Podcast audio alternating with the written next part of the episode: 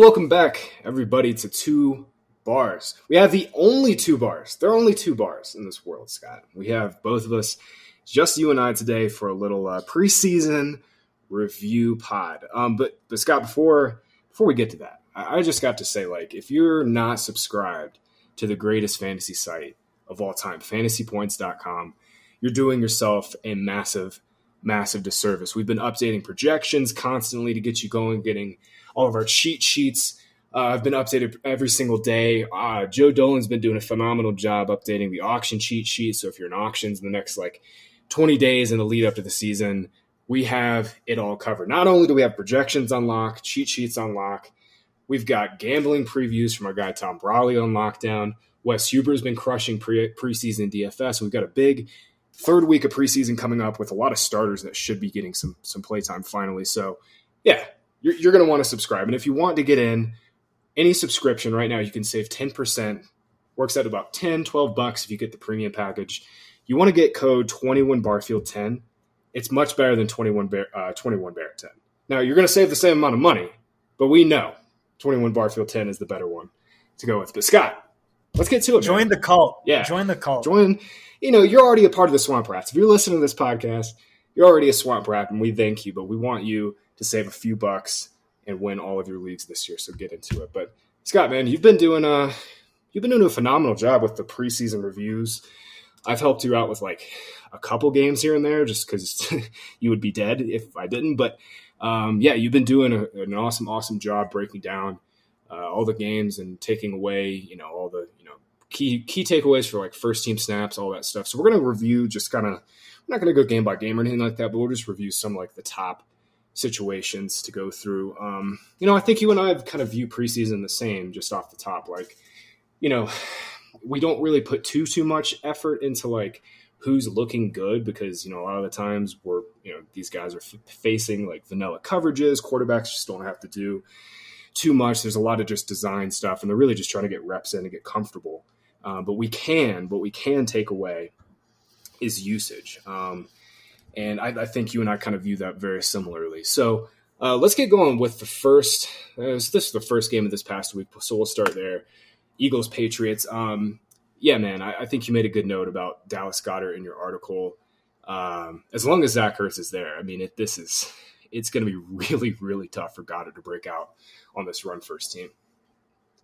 Yeah. So uh, there was also a tweet today uh, from Eliot Shorr-Parks, who's like a questionable beat, but uh, all he's doing here is counting targets with the first string offense in practice. And apparently Zach Ertz is number three in targets. Goedert's number one. That's that's great, but uh, they're going to cannibalize each other's production. And you know, if Ertz is already third on the target totem pole, I, I don't see him getting cut or traded. No. Um, yeah, so Goddard played on four of six snaps with the first string offense last week. Uh, the week before that, uh, he was out snapped by Ertz, seven to five out of ten, and that's just really concerning. Uh, last year, uh, when both were healthy, Ertz ran a route on seventy-two percent of the team's dropbacks. That was well above Goedert's forty-seven percent. So again, they're cannibalizing each other's production. Um, they're both essentially part-time players. And it's it's really concerning. You know that that really limits Goedert. I I've bumped him down a, a full tier. You already are taking, uh, I believe, Robert Tonyan and Tyler Higbee ahead of him, and so he's just a tricky eval for fantasy, where it's just okay if Ertz is gone, you know he's a potential lead winner, but it's far more likely than not that Ertz stays, in which case he's you know a massive value trap, and then you know, of course, Philadelphia is going to run 12 personnel at one of the highest rates in the league. But what does that mean for Jalen Reagor, who's coming off the field in two wide receiver sets? And Quez Watkins, it looks like, is starting over him. So there's a lot of inter- interesting stuff going on uh, with Philadelphia. Yeah. You know, one of the big things that was the problem with the Eagles in previous years, obviously, is all their guys just got hurt. I mean, they just did not have any depth to really, like, you know, if somebody went down, um, they just didn't have the depth to like really overcome it. And that's, uh, you know, Wentz was a broken quarterback, et cetera, et cetera. But there's definitely something to be said that the Eagles are way, way deeper now than they were. And, you know, last year in the games that Goedert, that Goedert played without Ertz. I mean, he averaged like 12 and a half fantasy points per game. I mean, that would have been, you know, we know tight ends are shit after, you know, Kelce and Waller, but that still would have been like tight end four, tight end five. Um, and he was, you know, kind of, you know, right on that like tight end one borderline, you know, top 12, top 13 when Ertz played. So, um, yeah, you know, I've moved down, I've moved Goedert down pretty much all summer.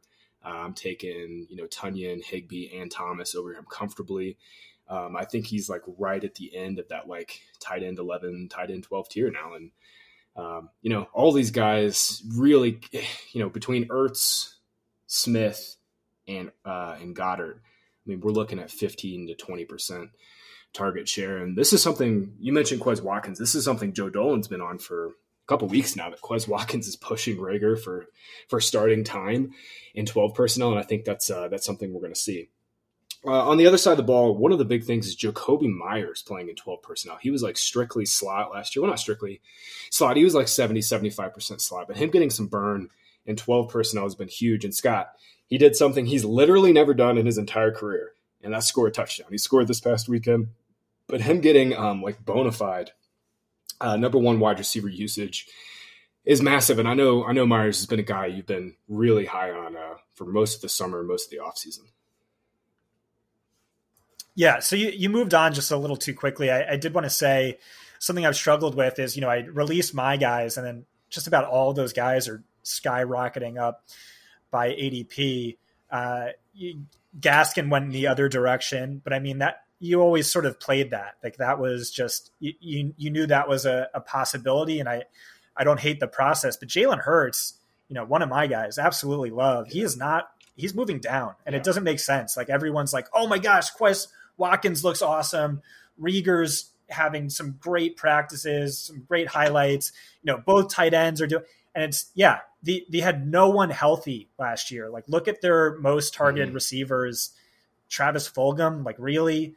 And so everyone's excited about the receiving corps, but for whatever reason, Jalen Hurts isn't moving up boards, and that doesn't make a lot of sense to me. Yeah, Jakobi Meyers. Yeah. Real, real quick on Hurts, it's people like there was that fake report that came out you know, what was it, two weeks ago about Deshaun Watson and the Eagles potentially being interested. That was pure smoke the whole time. And I really think people are just like looking for a reason to be lower on Hurts because he's not a good passer. So I really do think that's a big part of it. And yeah, getting, you know, getting that weaponry back, getting Devonta Smith back, you know, clearly not even laboring off that knee sprain is, was huge. So but yeah. Yeah. I don't, I don't have any good sources, but I have friends who have really good sources. And so, uh, right when that tweet dropped, they reached out to their guy who would know, who's who's close with um, front office personnel in Houston, and the text they got back within minutes is, yeah, confirmed, total BS. Yeah, but, but part of me wanted to just retweet the initial fake report, like I just want to put out like a bunch of false flags so my guys stop moving up ADP. Like just retweet as much Antonio Gibson hate as, as I could find, even though I don't uh, don't agree with any of it. But yeah, Jakobi Meyers uh, in my guys, you know, Jakobi Meyers every single draft. Jakobi Meyers every single draft. Uh, just absolutely love him. I, I, could be wrong on him. It, it could be Nelson Agholor as the guy to target. Luckily, they're both basically free by ADP, so you can grab both. But I, I definitely do prefer Jakobi Meyers. I won't get into, uh, you know, my reasons for liking him, which I, I, laid out, I think, expertly in my guys and upside wide receivers. But uh, let's just, yeah, I mean, clearly the most targeted uh, receiver with the first string offense. I, I, don't I don't think a single wide receiver has one target with the first string offense. He looked awesome. He's mm-hmm. only ever looked awesome. That that slot role in New England is hyper valuable. It looks like he is that slot wide receiver. He is a starter in two wide receiver sets. People worry about the increase in 12 personnel. I'm not. That year, Gronk and Hernandez both had over a thousand yards. Wes Welker was in the slot like 99% of the time, and he was like two targets away from Calvin Johnson from leading the league in targets. So uh, just he's free and he he should yeah. be like eight rounds more expensive. Yeah, yeah. Dwain McFarland from PFF, um, and I think you put this in the article too. But you know, he made a good note that Agholor is like strictly the deep threat. You know, Agholor kind of turned into like a weirdly enough, he kind of turned into like DeSean Jackson type last year, And I think that's kind of the role that you know the Patriots are envisioning already. Is they want him to kind of stretch the field and use Meyers and all their tight ends underneath. Um, and I think I mentioned it, but Meyers playing at 12 personnel is, is huge because, you know, like you said, that slot role is valuable, but he, him being a full time player and playing in their two tight end sets, which we know they're going to do pretty heavily, is massive. Um, before we move on, I, you know, Mac Jones has looked freaking good, man. Like Zach Wilson has, I think, looked um, looked the most sharp out of all of the rookie quarterbacks so far. Uh, Lance has been pretty up and down. Fields has been pretty up and down, but but Mac Jones, man, I think I think he's looked really sharp. We're recording this a couple hours before the Jags play uh, on Monday night, so we'll see how Lawrence looks tonight. But I think Jones has looked really good, and I think I think we're going to see Jones a little bit earlier than people are expecting. Cam's going to start week one, but I, I would not be surprised uh, if he struggles. You know, if he struggles out of the gates, they might pull they might pull Cam pretty quickly. yeah, so that that factors into my analysis on Yeah. Jakobi for sure. Yes. Uh, and you know, Cam's going to be better than he was last year, but he was worse than Tim Tebow. Like he was a Tim Tebow Yeah. clone last year. It was bad, and like it hurt everyone on that offense. So Mac Jones comes in. That's huge for Jakobi. That's huge for J- Jonnu, who I like a lot. It's big for Agholor, and it's huge for Damien Harris. You know, fewer goal line vultures. James White. It's it's it's better news for him. Another interesting note about New England is beat writers have been hyping up all camp. Uh, Sony Michel in the passing game, and it's Yeah. not something Yeah. I believed at all, but we really saw that, and he looked good. Uh, you have to wonder if if it's going to come down to whether they cut him or Rhamondre, or maybe they'll find a way to keep both. But Man, Uh, did- I- with the way because Rhamondre's you, you have a, gr- I know you you have a so great good. James White with Rex Burkhead stat, and it Yeah. seems like they might be trying to force uh, Sony into that role. I don't know what, what is your what is your James White stat? Yeah, so Rex Burkhead leaving is is freaking huge, man. Like Burkhead last year ran essentially the same amount of routes in their healthy games as James White did. Um, and in the games that that James White has not played with Rex Burkhead over the last three years, he's averaged like 15.2 fantasy points per game, which, you know, like I've been, you know, writing about this, talking about this all off season. But when you go like, you know, hero running back, superhero running back, in your drafts and you only take one running back in the first two rounds and then just basically punt your second running back slot. I know you're not a big fan of this, but like James White's that guy, man. First couple weeks of the season where you can just kind of like bank on him getting you 8, 10, 12, 14 points while you play the waiver wire or wait on guys like Trey Sermon or Chase Edmonds to kind of pop. Um, but yeah, man, I, I think I think we're gonna get Mac sooner rather than later. Um, and real quick on Sony, like he looked dude, he looked kind of good last year. I think he's I think he's kind of over some of the nagging issues that he had, you know, either knee and foot and ankle problems he had, you know, coming out of college and then his first couple years in the pros. He looked good last year and on his very limited snaps so far.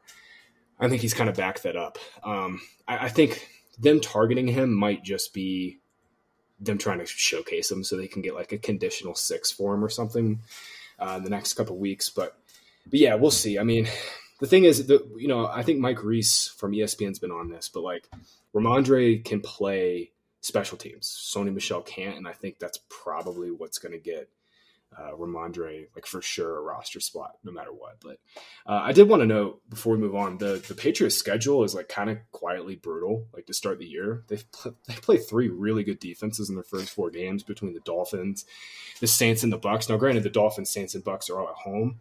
Uh, they go on the road in week two to play the Jets, but you know Salah is going to have those boys uh, a lot more prepared than last year. Um, so I, I don't know, man. I think we could see. I think we could see Mac by week four, week five, if the Patriots start slow offensively. Um, you got any, anything more on Patriots Eagles, or you want to move on? Yeah, let's move on. All right. Um, Mecole Hardman, man. Uh, he's you know kind of gotten some faint praise from Chiefs beats all offseason that he's more focused, uh, that he looks you know kind of more in tune with things, and I always take those types of reports with just a, a massive grain of salt. I mean, uh, you know, some beats are super trustworthy and, and put a lot of work into what they do, and in some and some don't. So you kind of have to like take some of these sources with a massive grain of salt. Uh, but Mecole is man, you know, you noted this in your review, but but Mecole kind of got a Tyreek Hill role, and in the in years past, you know, he wasn't even Tyreek's direct backup. I mean, we saw Demarcus Robinson play ahead of him plenty of times. We saw Sammy Watkins, excuse me, get an increased role in the games that Hill's missed in the past. Um, and Mecole, you know, you know, was the number one receiver this past week. I mean, Tyreek didn't play. Travis Kelce uh, was out there, but you know, kind of just BSing basically. He did. He, I don't. I don't even think he got a target, but um, man, Mecole is is. I think some of this is is somewhat real, and they desperately need. You know, they desperately need a number three. Demarcus Robinson just kind of is what he is. I think Byron Pringle's interesting, but but Mecole taking a big step would be huge. Um, what what have you seen from Mecole? And you know, I don't I don't think you and I have even talked about Mecole this offseason. So, uh, are you targeting him at all, or or how? What's your approach there? I think what we saw this past week was Hardman's upside if Tyreek Hill were to suffer an injury, and that that's league winning upside. Remember, they drafted him during that that whole controversy where there was a threat he might be suspended the full season, and he was sort of used and featured like Tyreek. He looked good. He got open. He scored that touchdown. Uh, but but I think you know, realistically, everyone healthy, he's the number three receiver and a sizable distance behind Tyreek and Kelce, who are really the focal point, get featured. But still, that's a valuable role. Think think, think Sammy Watkins plus. It's it's the number three receiver, but on one of the most potent passing offenses of maybe all time. Uh, and you know he's hyper athletic. He's historically hyper efficient throughout his career. Uh, so there's definitely upside there, um, but but I I wouldn't expect too much with everyone healthy. Yeah, the big question for Mecole will be when they go into twelve. Does he see like a not a full time role because they're going to rotate some of their guys. They rotate Ty- Tyreek Hill a little bit too, but if when they go into 12 stuff, does Mecole play or is it Demarcus? And when they go into 11, uh, where does Mecole line up? Because they move Tyreek Hill all over the field too. So, yeah, I mean, regardless, there's, you know, with Sammy Watkins gone, there's 16% target share to be taken. Watkins got 16% in 2019 in his healthy games last year. He ironically got a 16% target share too. So, you know, 16% of, you know, Patrick Mahomes targets in a very pass heavy offense is, is extremely valuable. You know, 16% on, I don't know, like the Ravens is meaningless, but on the Chiefs, it can, you know, shake out to 90 to 100 targets. And, uh, and yeah, Mecole, I think, I think is kind of in that, he can be Watkins plus, but the big question for me is, does he rotate with Robinson and, and Pringle? In 12. Um, real quick before we move on, Clyde Edwards-Helaire had an ankle injury. I haven't seen anything else uh, regarding like the severity of it. Andy Reid did mention after the game he doesn't believe it's a high ankle issue, which is which is good because high ankles t- typically linger a little bit longer than low uh, low ankle sprains. So we'll have to see on that. But the thing I took away after Edwards-Helaire exited, uh, Williams basically played every single snap. Uh, wasn't Jerick McKinnon. So uh, we kind of saw a little bit of what we saw during the Super Bowl push last year is that Darrel Williams is is, uh, is Edwards-Helaire's direct backup, and I think McKinnon will play some sort of like passing down, third down, hurry up role if uh, if CEH were to miss. Um, yeah, right. so he, he was a full participant in practice today. Really? They're saying okay, it's a sore ankle, which is way better than okay. you know a high ankle yeah. sprain would be. You know, potentially like four to six weeks. Damn, nice. Yeah, that's that's that means he's pretty much completely fine. They're probably just taking it really slow with him. Um, well, good. So no problem with CEH. Uh, let's move on here to the Cardinals, and I think this is probably like one of the most interesting things that we're going to talk about today is is just how good like Rondale Moore has looked, just how heavily they've used him. You know, granted, DeAndre Hopkins has not not played yet, but Rondale Moore, man, he's been in the slot a ton. They're just getting him a, a ton of like quick access, quick screen type of throws for Kyler. Uh, the Cardinals, you know, I think Rich Hribar has been all over this, but you know the Cardinals are not an air raid; they're a horizontal raid offense. Uh, I love that, and uh, and yeah, Rondale's.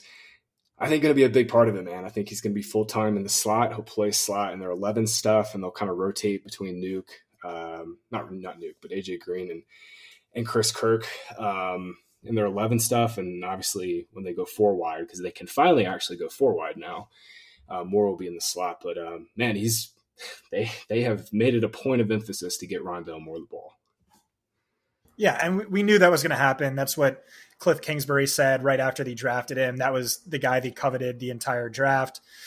My comp for him was Kryptonian Cole Beasley, and I think that's what you're hoping for for a best case scenario, like a freak athlete Cole Beasley PPR cheat code. Uh, right after they drafted him, he said he's going to be a day one starter in the slot. That's correct. That's what's going to happen. Said he's going to feature him, try and get him the ball as many ways as possible. That's happened. Uh, you know, he- heavy usage in the running game as well. So um, I think that's what we're going to see from Rondale. I, I don't think he has Elijah Moore face melting upside, but I mean he's he's a comparable talent. He's he's his freshman season at Purdue is one of the greatest, you know, young wide receiver seasons of all time. He's a freak athlete. He's amazing after the catch.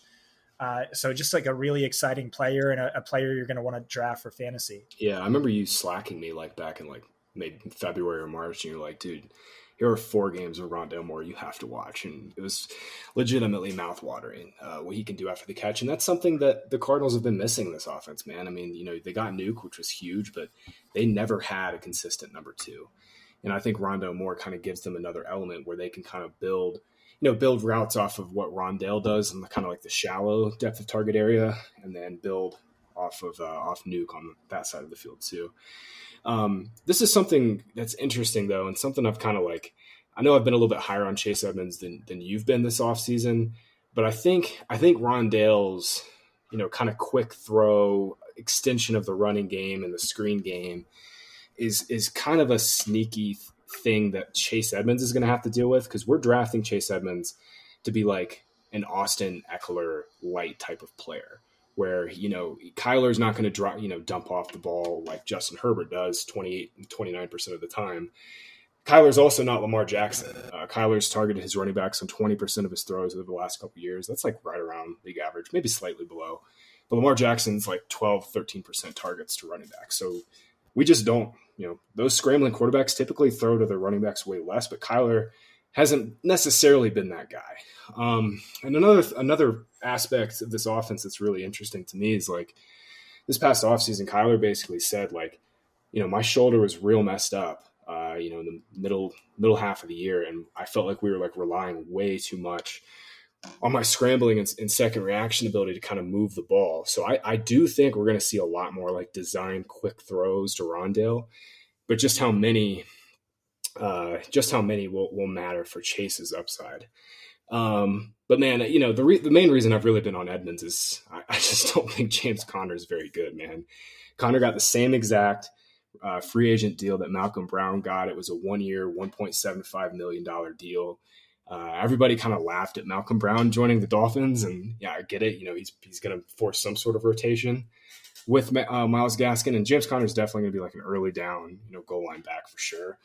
But uh, but man, I, I just I think Chase is just much much better at football, and you know he's going to be on the field for the one thing that that you and I always are after, and that's you know that's the targets, and we saw that in this first preseason or second preseason game. Now, Edmonds was on the field, man, well ahead of Conner, and um, I think that's something that we're going to be that we're going to be looking into real heavily in week one. Is just how this this running back split shakes out. Yeah. So last year Edmonds averaged 4.8 carries and 4.3 targets per game when uh, Kenyon Drake played, which is basically worthless for start sit fantasy leagues. Kenyon Drake averaged 15.9 carries, 2.1 targets per game, and based on Cliff Kingsbury's comments in the day three press conference, it really made it seem to me like Conner is going to slide into that Drake role, and and Chase Edmonds is going to see like two more touches per game, if that. And so I, I wasn't on Edmonds at all. And then th- yeah, this is big. I mean, Conner missed week one of preseason, so we'll have to see what happens preseason week three. But yeah, Edmonds got a ton of early down work over uh, James Conner. and yeah, I might just be dead wrong on him. I, I've moved him way up my rankings. I mean, if he's if he gets all of the, you know, uh, work in games they're trailing, and then he still gets like fifty to seventy percent of the early down work, like he could be one of the more one of the one of the best values in drafts right now. Yeah, you know that eh, the the whole running back dead zone thing has just been beaten into freaking oblivion to this point where it's just like eh, I don't know, it just makes my ear ears bleed sometimes listen to stuff about it now, but I mean, Edmonds, I think, is, has always been a little underpriced in that dead zone because we already know he's going to get, you know, his four or five targets per game. And, you know, James Conner hasn't completed a full season. like ever. Like he has he has that type of upside too. Uh, if Conner misses time, and in the games that that Edmonds was kind of forced into a workhorse role, I mean, we've seen him get, you know, massive touches, you know, 25, 28, 30 touches. And granted, that some of that is just they had nothing else behind him, but they, they kind of don't either. I mean, it's, you know, but, you know, Benjamin, but uh, I don't, I don't really think that's uh, too much of a thing. So, yeah, I, th- I think Edmonds is probably going, I think he's been going a little too late to begin with. And it'll be interesting to see where his ADP shakes out in the next like week or so, uh, based off small sample, but based off this usage. Um, all right, I think I think this next player we're going to talk about, man, is, is someone you and I both desperately want to be a workhorse Christian McCaffrey, you know, Ezekiel Elliott type of player. But thus far, man, in the you know 30ish, 35 snaps that Ryan Fitzpatrick has played, uh, it's been a lot of kind of the same usage that we saw last year. Uh, but there's a major caveat to this. Um, Ryan Fitzpatrick has played 36 snaps between their first and second preseason games so far, and Gibson's been on the field for 20 of them, so it's like a 55, 56% snap rate. Uh, Gibson's only been on the field for one of nine third downs. But does that actually matter? Because on those 20 snaps that Gibson has played, he's gotten 11 carries and five targets. I mean, every single time he's been on the field, they are feeding him, trying to make it a point of emphasis to get him the ball in the passing game. I I don't really think this like McKissic third down thing really matters all that much, man. If he's going to get this type of usage on early down stuff and be the goal line back, I, you know, I, I don't think we're going to see like the type of 80%, you know, 75, 80% snap share that we want. But that being said, I mean, damn, we will more than be more than happy with, you know, whatever that would shake out to be over four quarters, you know, 18, 20 carries, four or five targets and all the goal line stuff on a very, very good Washington team. Yeah, so I think fantasy experts are really overstating the impact of the third down role. Yeah. Remember, beat writers have been saying all offseason that it's Gibson playing in the hurry up offense when they're running that at practice. So, really, all you're looking at is third down, uh, not short yardage, but third down, you know, third and long passing plays. And that's really not that valuable for a running back at all like I mean, Dalvin Cook had 12 third down targets last year. Zeke had eight. it's just it, it, really you don't you don't really target your running backs too often on third and long. The bulk of their uh, uh, value as a pass catcher really comes on those early down downs, getting those early down targets. And we definitely saw that with Gibson. Like if you extrapolate what we've seen from him and you give him just like a 60%, 66% snap share, it's still like the most valuable workload of any player in fantasy, including Christian McCaffrey, just obscene usage. They're going out of their way to target him heavily on first and second down. Again, that's that's where running backs typically get their their target volume, not third down. Um, so yeah, so uh, uh, he played on 68% of the team's uh, first team snaps uh, last week. Washington averaged about 66 snaps per game. Uh, and, you know, so he's had 12 carries and five targets and 24 total snaps. Extrapolate that, you're looking at 22.3 carries, 9.3 targets per game. That's like Christian McCaffrey on steroids, which is like crazy to even think about. And it's not too far off his usage in his last healthy game last year 20 carries, seven targets, 37 fantasy points. And remember, as we've talked about all offseason, you know, Scott Turner was saying, like, yeah, we want to have him grow into that McCaffrey workload as the season moves on. We just didn't get a chance because he spent the remainder of the season hurt. But if he had stayed healthy, I think he's a guy who would be getting drafted top six, top seven. Uh, so it just still an immense value to me, still a bell cow to me. Uh, the, the only question is, you know, I've been struggling with my rankings, him versus Mixon, and I just kind of gave it to Gibson because he has the higher ADP. But I just right. love both those guys so much. Yeah, you and I've talked about this quite a bit. Like Mixon, Mixon ironically has the role we've always wanted him to have, uh, but he's on a significantly worse team behind a significantly worse offensive line. So game script uh, and touchdown upside will be a, a concern for Mixon. uh, for for the whole season. But Gibson, on the flip side, has an amazing defense that's going to give him a lot of you know really good game scripts, either you know between you know game between like a score or uh, you know Washington has a lead and they're just trying to like salt it away, and Gibson can just kind of be the hammer.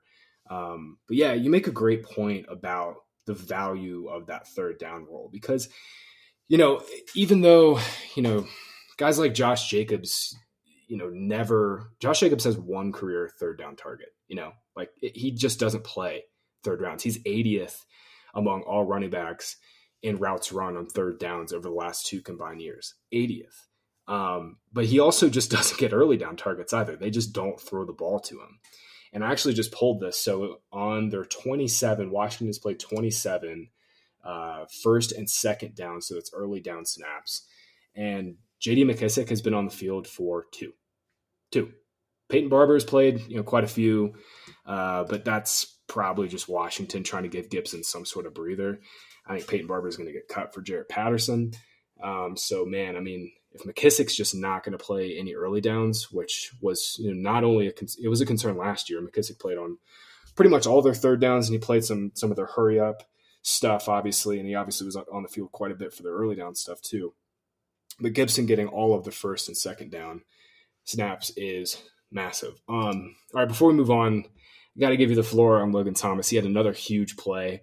Granted, it was kind of like a broken play. He was just wide open the flat. I think it was actually the first play of that game. Um, but Thomas has continued to to look good, and his usage has been fantastic. Um, you know, he's been on the field on every snap. Uh, he's had a number of, of really nice catches. There's one up the sideline he had. He had a couple weeks uh, last week. It was kind of like a contested catch, and I mean, it man, it looked real close to Darren Waller and what Darren Waller uh, can do. So, yeah, man, I think I think I've been a little too low on Thomas. Um, I still think Curtis Samuel's role and kind of like what kind of target share he gets is probably going to threaten like Thomas's apex ceiling. But you know, there's no doubt he's been a, a strong value all summer, and he's someone that I've moved up my ranks here. excuse me, he's somewhere I've moved up my ranks uh, quite a bit in the last couple weeks. Yeah, so bell cow running backs are like a cheat code at the position. Running backs who uh, are heavily involved in the running and passing games, play nearly every snap. Uh, Konami code quarterbacks are a cheat code. You know, quarterbacks who run the ball, just a massive advantage. And we see the same thing with Logan Thomas. He's played on 100% of the team's first string snaps this preseason. He's blocked, like pass blocked, I think just one snap. So he's running a ton of routes. And you, you saw that last year he ranks ninth among all receivers in routes run. Kelce ranked 16th. Waller ranked 26th. TJ Hockenson ranked 54th. And that's just like such a massive advantage. Like, not to take anything away from TJ Hockenson and his 2021 outlook, but basically he was playing three quarters of football per game to Thomas's four. So that's just a huge advantage. There's so much hype out of camp. Um, he's a converted quarterback. He's hyper athletic. So I think you should expect him to take another significant step forward this year, not even including the improvement in quarterback play. Uh, so he's one of my favorite values in fantasy drafts. Do you not have any concern with Thomas and his efficiency? He was really bad in like yards per route run, and you know, I, you and I are both like always all over that as like the best efficiency metric. Or was that more just like Alex Smith sucking? I mean, I think that was part of it. Yeah. I think it was also he was extremely inexperienced at the position, True. and now he's a full year under his belt.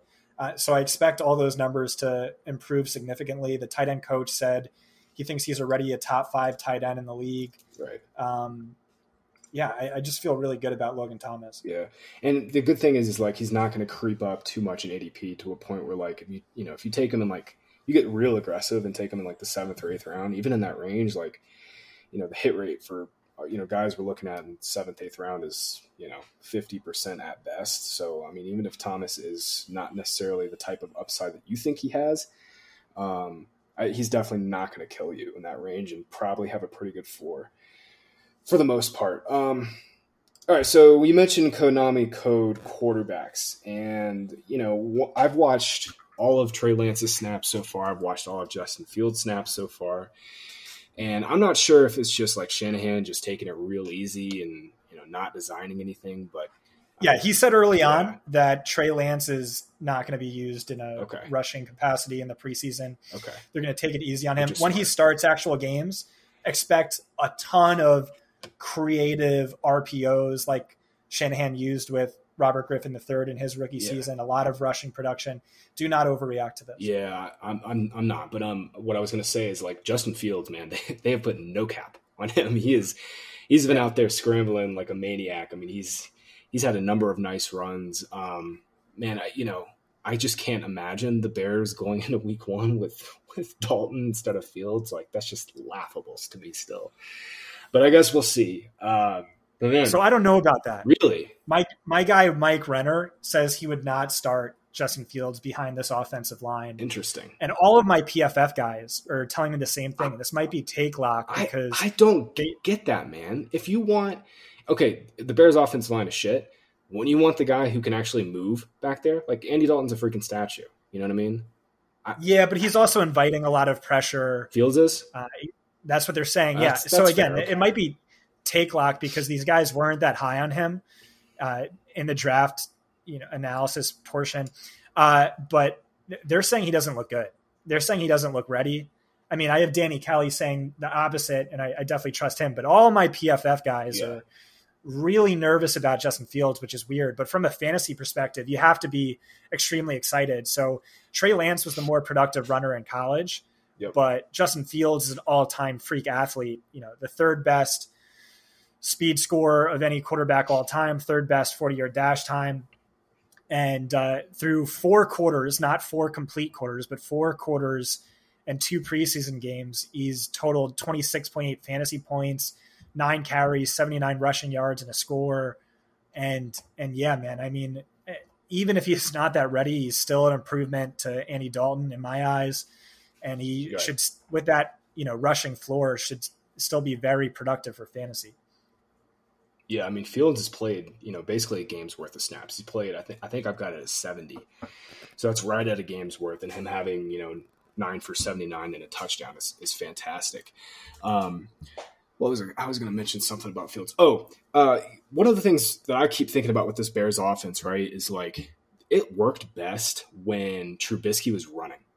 Like that offense when they were right. running RPOs and Trubisky was scrambling, that's when the Bears offense always looked its best and I I just have to think Nagy, like man, I, I I really hope he goes back to some of that some of that type of you know RPO run action play action with Fields because like eh, Andy Dalton just he ain't he ain't gonna cut it man. He, he's just not he ain't gonna cut it. And I, I think you know that first first game man they get the they get the Rams like Aaron Donald and that offensive line is is gonna be nasty. And you know or defensive line, I, sh- I should say. And if you know Dalton takes five, six, seven sacks, like we're gonna see, we're gonna see Fields week two against the Bengals. Um, but yeah, inter- that's all interesting about Fields not looking ready. You know, I've heard from a number of people that I respect too that Fields has looked has looked you know good so far. You know, Lance has kind of been more up and down. So um, interesting opinions all around.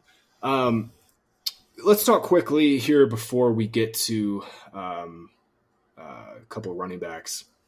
Let's talk quickly about Corey Davis. Um, Elijah Moore has obviously been out uh, with a quad injury. I think they're just really taking it slow with him.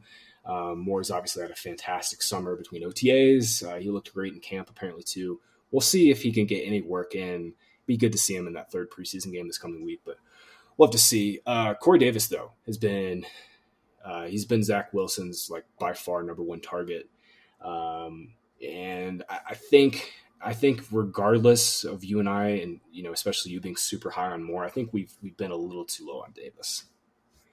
No, that's that's absolutely right, and this does pour a little cold water on you know the Elijah Moore hype uh, because Davis has looked excellent. He has looked legitimately excellent, and Wilson has targeted him on ten of his twenty total pass attempts even more impressively, this is ridiculous. Davis has 10 targets on 13 total routes. So Ooh. you want to extrapolate that over a full season, and we should project 587 targets for Corey Davis. uh, he's caught six of those 10 targets for 88 yards. Again, he looks great, but also Zach Wilson looks great. And that's, yeah. that's an important point is, you know, phenomenal velocity going through his progressions the right way, which apparently Fields is not doing and he didn't do in college. Um, so you have to be a little excited about this offense, especially given the fact that they have far and away probably the worst defense in all of football. So they should lean pass heavy. You need Zach Wilson, who who looks like you know Justin Bieber back there, uh, to stay healthy, of course.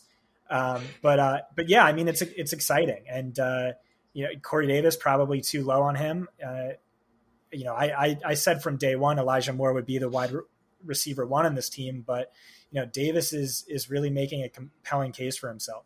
Yeah, I was uh, I was listening to a little bit of a pod that our guy Greg Cosell was on this morning, and I, I could seriously listen to Cosell talk about quarterbacks like 24 hours a day. Um, and he mentioned, you know, he just he in his typical Cosell voice, he mentioned that that Wilson's arm looks loose and live, and that's like the perfect way to describe it. I mean, he just he's looked every single bit of the part. Uh, any of that missed time he had because of whatever the contract snafu has just not not been a not been a big problem whatsoever. Um, I, I, do think at the end of the day, I think we're going to see Moore and Davis like kind of be some sort of like one A one B uh, to start like the first month of the season, and we'll see how it goes from there.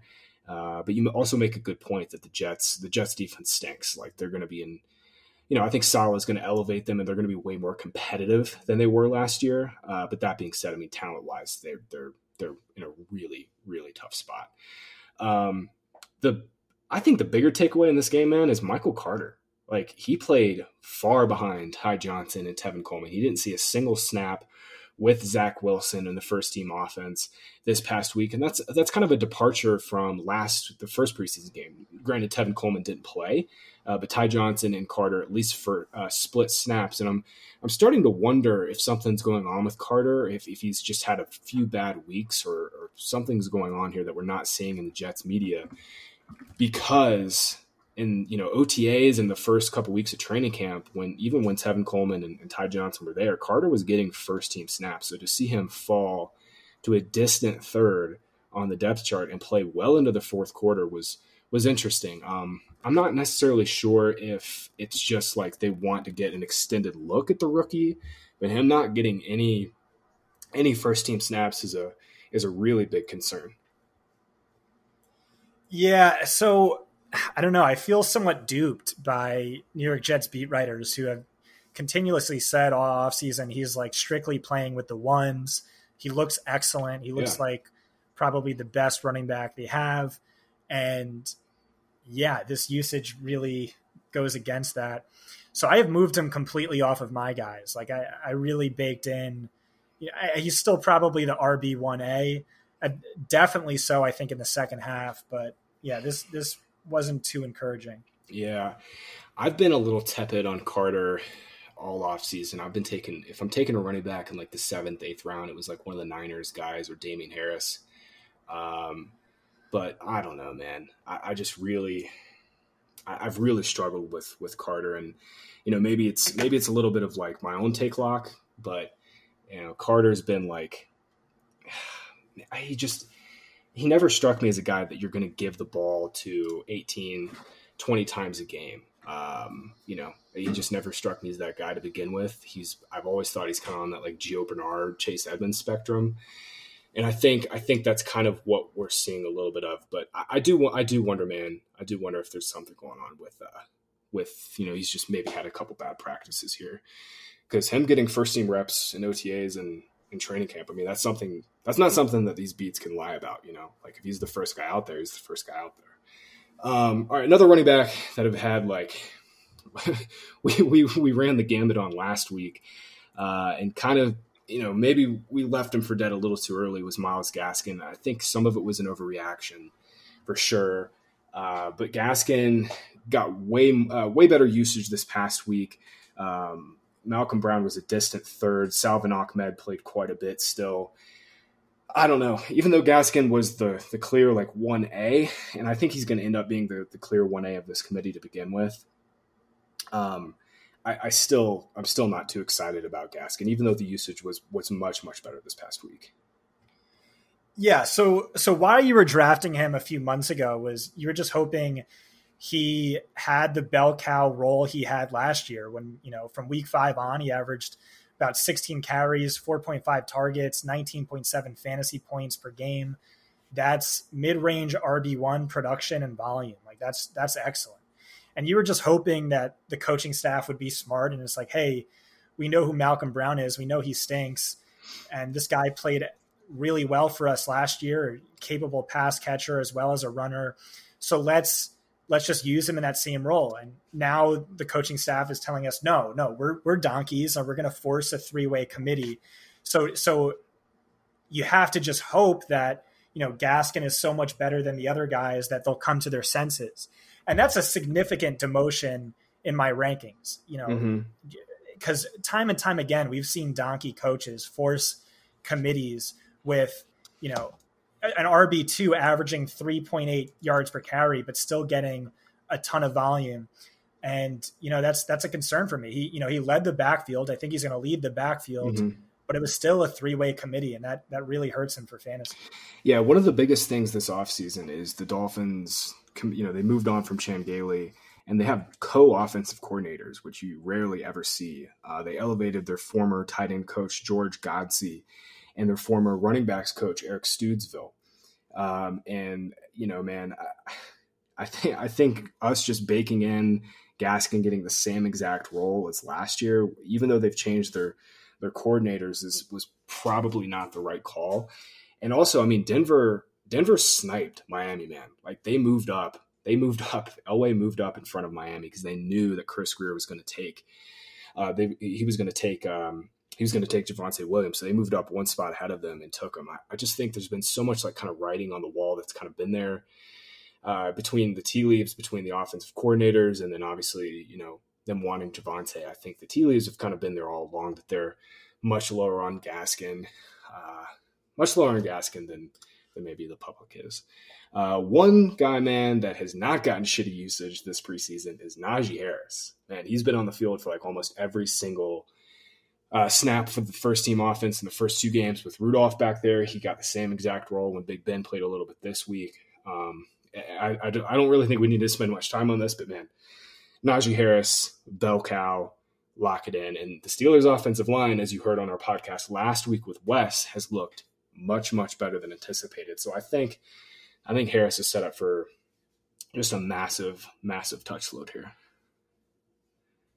Yeah, Pittsburgh uh, came into last week with the overall highest run blocking grade for their offensive line. So, you know, everyone was panicked about that, but they've looked great. They've only given up two sacks in the passing game through two preseason games. Harris, I mean, he, he's seeing Le'Veon Bell type usage, and this is something we've talked about all offseason. Mm-hmm. This is what they want. This is why they drafted him. Mike Tomlin is just like me in that he's, you know, bell cow bust with his running backs. Um, he played on 15 of 16 snaps with the first string offense last week. Uh, on 25 total snaps this preseason, six carries, five targets, 82 yards and those five targets that's that's that's huge you know so even if the offensive line does struggle even if uh, Pittsburgh's as bad as Vegas thinks they're going to be, which you know for the first time in maybe a decade they think they're going to be bad. It doesn't really matter if he's getting that passing right. game usage. So uh, you have to be really excited about Najee Harris for for redraft. Yeah, for sure. I, I think I've been a little too low on Harris. Um, I, I, mean, we've talked about this quite a bit. I, I love that this, the receivers in his range. I, have been drafting Mixon and Gibson, uh, you know, above him pretty much every single time. But but Harris in the back half of that second round is looking like a, a really, really good bet. Um, all right, uh, Teddy Bridgewater. We talked about this with Wes last week too, but Teddy Bridgewater, man, has I just think if you're gonna if you're gonna play the type of ball the Broncos want to play, ball control, rely on your defense, run the hell out of the ball. Teddy Bridgewater's your guy, and Bridgewater has looked much better than Drew Lock. He Bridgewater balled the hell out in their second game. Lock had a great throw to KJ Hamler uh, against the Vikings last week, uh, but that's really all that Lock has put together. I think, I think at this point, Bridgewater, if you're betting, Bridgewater would be like probably minus three hundred to be the week one starter. Um, and I think that's that's huge for both Jeudy and Sutton. I mean, Bridgewater at least can put the ball on target against man or zone. That's something that Drew Lock has really struggled with uh, in his career thus far. He's been highly, highly inaccurate. Uh, you made a great point uh, a couple weeks ago, or really it was on the Wes Pod, uh, about Lock just not seeing open open guys. And Teddy Bridgewater, that's what he is, man. He throws to the open guy. He facilitates the offense. He stays within himself and that's kind of what we've seen. So I, I think we're going to see Bridgewater week one starter, and oh baby, if that happens, it's Jerry Jeudy season, man. It is Jerry Jeudy season. His ADP is skyrocketing, uh, but I really don't think there's a point. There's not going to be a point in your draft where you're like, man, Jeudy's too expensive. Like unless he starts going ahead of like Adam Thielen or something, uh, then you're not going to see a point where Jeudy's too expensive. Yeah, I mean, Bridgewater supported three top 25 yep. wide receivers by total fantasy points last year. He's much better than Lock at seeing and then hitting the opening guy, and ball placement's really good. So, so he really opens up an avenue for the receiver to gain yards after the catch, and that's not something Lock does at all. You know, he has a much stronger arm. Bridgewater is, you know, a very poor deep ball thrower. Mm-hmm. But uh, Lock, you know, he likes those jump ball receivers, which isn't Jeudy's game at all. It is Sutton's game. It is Tim Patrick's game. Uh, you know, ball placement isn't great for YAC. Doesn't doesn't see the open guy, and so yeah, fingers crossed. It's it's Teddy, which again would be huge for Jerry Jeudy if it's Lock. That's good news for Sutton. It's bad news for Jeudy, but uh, fingers crossed for for Teddy. Yeah, even though if Teddy's not super aggressive, I still think Bridgewater just is and, and, and again, like this is a not the best curve, but Bridgewater is like just so much better than Lock. Like I hear you that that you know. Yeah, so I I don't know. I don't know. So like you hear Greg talk about constantly. The league knows who Teddy is. Right. He's a high end backup, very low end starter, and he's he's he's not going to do much in the deep passing game, and you know no upside. Whereas Lock does have upside. You know, if he could just fix this and this, he could be really good. And you know, maybe they're thinking more long term. So it wouldn't shock me if if Lock's the starter out of the gates. But uh, yeah. the, the, good news is with Bridgewater there as the safety net, there's no way uh, quarterback play is going to be as bad as it was last year because Lock would just get benched. Right. Yeah, that's a good point. Um, man, one rookie who has been awesome so far. Like just jumped off the screen. And I know I sit at the top. I, I'm trying not to like get too excited about guys that like just look good. Terrace Marshall looks freaking awesome. Like coming off all those injuries out of LSU, uh, he looked fantastic. In their first game, he caught a beaut. I mean, he just roasted this Ravens corner um, on a like a 37 yarder up the sideline to, uh, from Will Grier um, in their second preseason game. Um, Marshall just just looks freaking awesome. His ADP is has skyrocketed. I think I think he's gotten to a point now where we can probably bake in that he's gonna he's gonna probably hurt Robbie Anderson and DJ Moore's like overall target share. Um, he's still I think to be fourth in total targets on this team, um, at least to start the year uh, behind McCaffrey as well. But man, Marshall, I think they hit a home run with Marshall. Man, if he's going to play slot full time too, I know this is something you've been all over with with Darnold um, and his receivers. If Marshall's going to play slot, you know, not maybe not full time, but like 60, 70 percent of the time, I think I think uh, we're kind of underrating how much upside Marshall really has, and he might, and he might already be better than than Robbie Anderson. All right, would you take DJ Moore over Jerry Jeudy? Hmm. I've been out on Moore all off season, so man, that's really close. Right. Right. So so Damn. the biggest thing with with Terrace Marshall being a thing is I don't get DJ Moore's ADP. He finished 25th in total fantasy points last year. McCaffrey and his 100 plus targets were were out of the picture. Um, he ranked behind Curtis Samuel and Robbie Anderson in fantasy points per game. So you're you're betting on him jumping those guys in the target totem pole. You're you're also banking on Sam Darnold being really good and not you know as bad as he's been throughout his entire career. And so Terrace Marshall to me, uh, yeah, I think just just makes me like Robbie and and DJ significantly less. I, and I, I do believe in Terrace Marshall's talent. You know, he went late in the draft, but uh, there, there were injury concerns there. The offensive coordinator has a history with him. And again, yeah, Darnold loves the slot wide receiver, and that, that could be him. Yeah. People that have been taken like I don't know, Moore ahead of like Amari Cooper and Adam Thielen. That's just like been free money. But I think I think you're onto something that Jeudy's probably even a better bet than Moore. Um, man, I just I, I kind of wish I got more Marshall early on because he was going like 18th, 19th round in best ball, and now he's you know routinely going 12th, 13th, 14th. I, I feel like that was that was a mistake. I was a little bit concerned about the injuries and his injury past and and Darnold. I still think that the Darnold thing is a concern, but man, he he, you know, we talk about this all the time. Targets are earned, and Terrace Marshall is freaking earning his targets right now. Um, all right, before we get out of here, we got to talk about the Niners quarterback situation. Um, Jimmy Garoppolo, man, played one one drive. It was 15 plays. It was extremely sluggish.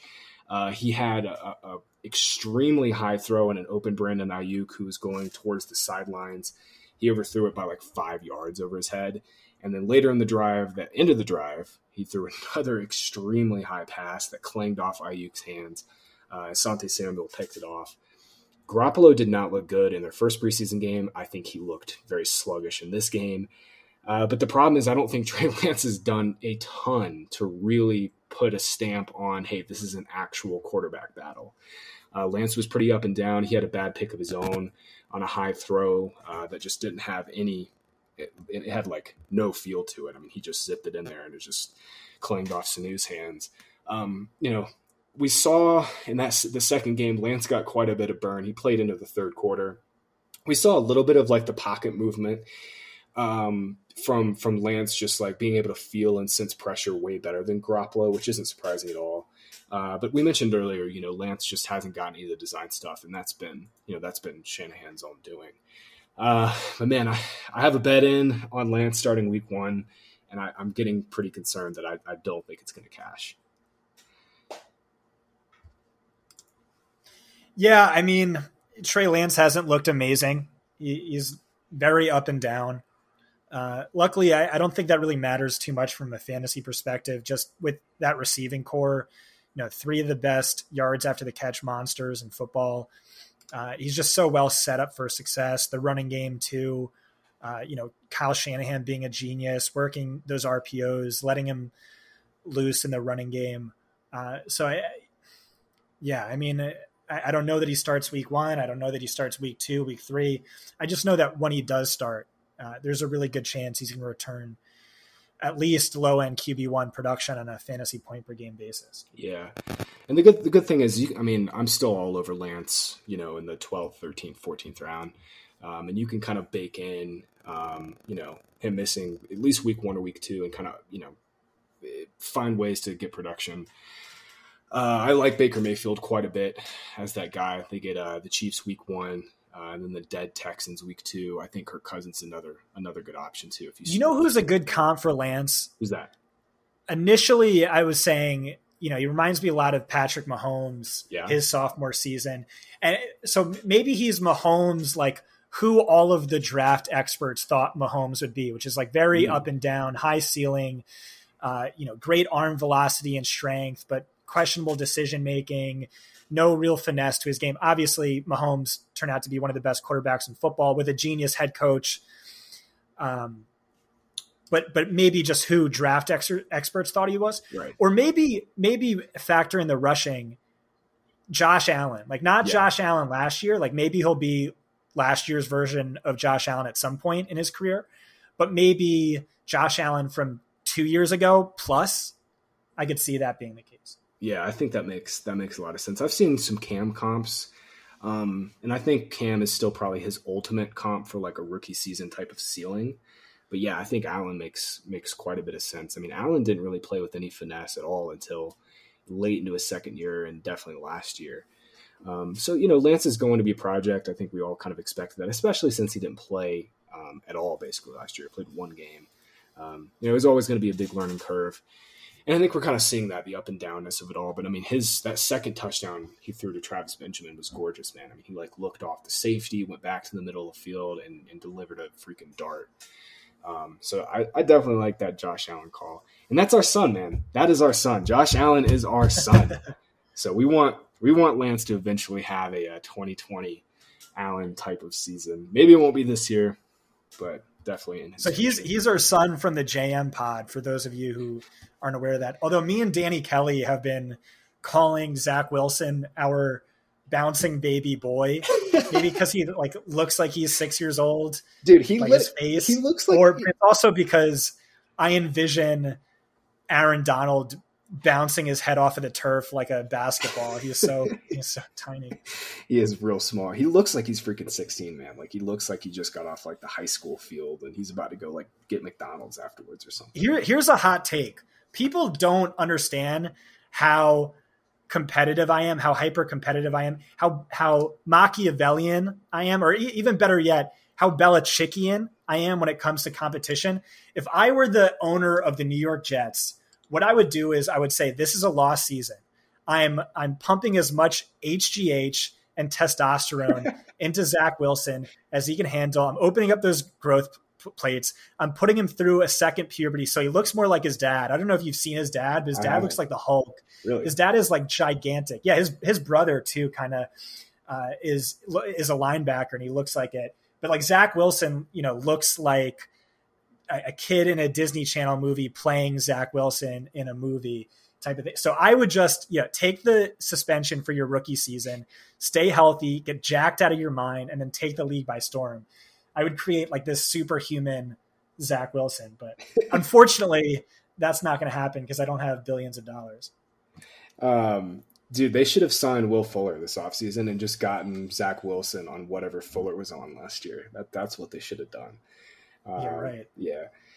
Oh, good stuff, man. This was awesome. Um, nice tight hour of you know, some actionable takeaways from the preseason. Uh, we might be back with another pod later this week. Uh, Scott, I know you're doing some traveling, so um, it might end up being the following week, we'll, but we'll see.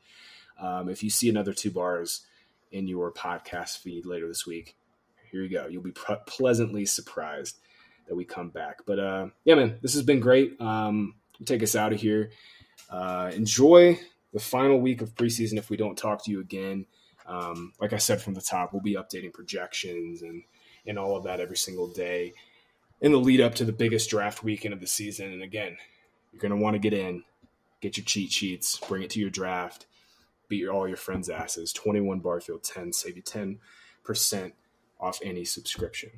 All right, man. This has been fun. Swamp Rats, we'll catch you next time. Welcome to Fantasy Points Radio. We bring to you Barfield and Parrot. All of these, all of these, all of these, all of these, all of these parrots, they hella embarrassed. Like, why did they air it with all of these errors? And Buffett and Barrett, you cannot compare it. The kings of this era, there should be a tariff on all of this knowledge. I follow regardless and straight to the point like a crow. Popping and coming is losing my oxygen. Takes it, they got made me go. Whoa, so what's a swamp rat gotta do? I'm chasing all of this cheese, even if my competition grew. Deuces to the mean, your boy is never regressing. Off season through the season, 365, 247, and it's one for the money, two bars on the show. The boys stay ready, swamp rats, let's go. It's the fantasy points, ain't no raggedy joint. They're mad at me scoring points, but then they're glad that they joined. One foot of money, two bars on the shoulder. Boys, stay ready, swamp rats, let's go. It's the fantasy points, ain't no raggedy joint. They mad at me scoring points, but then they glad that they joined.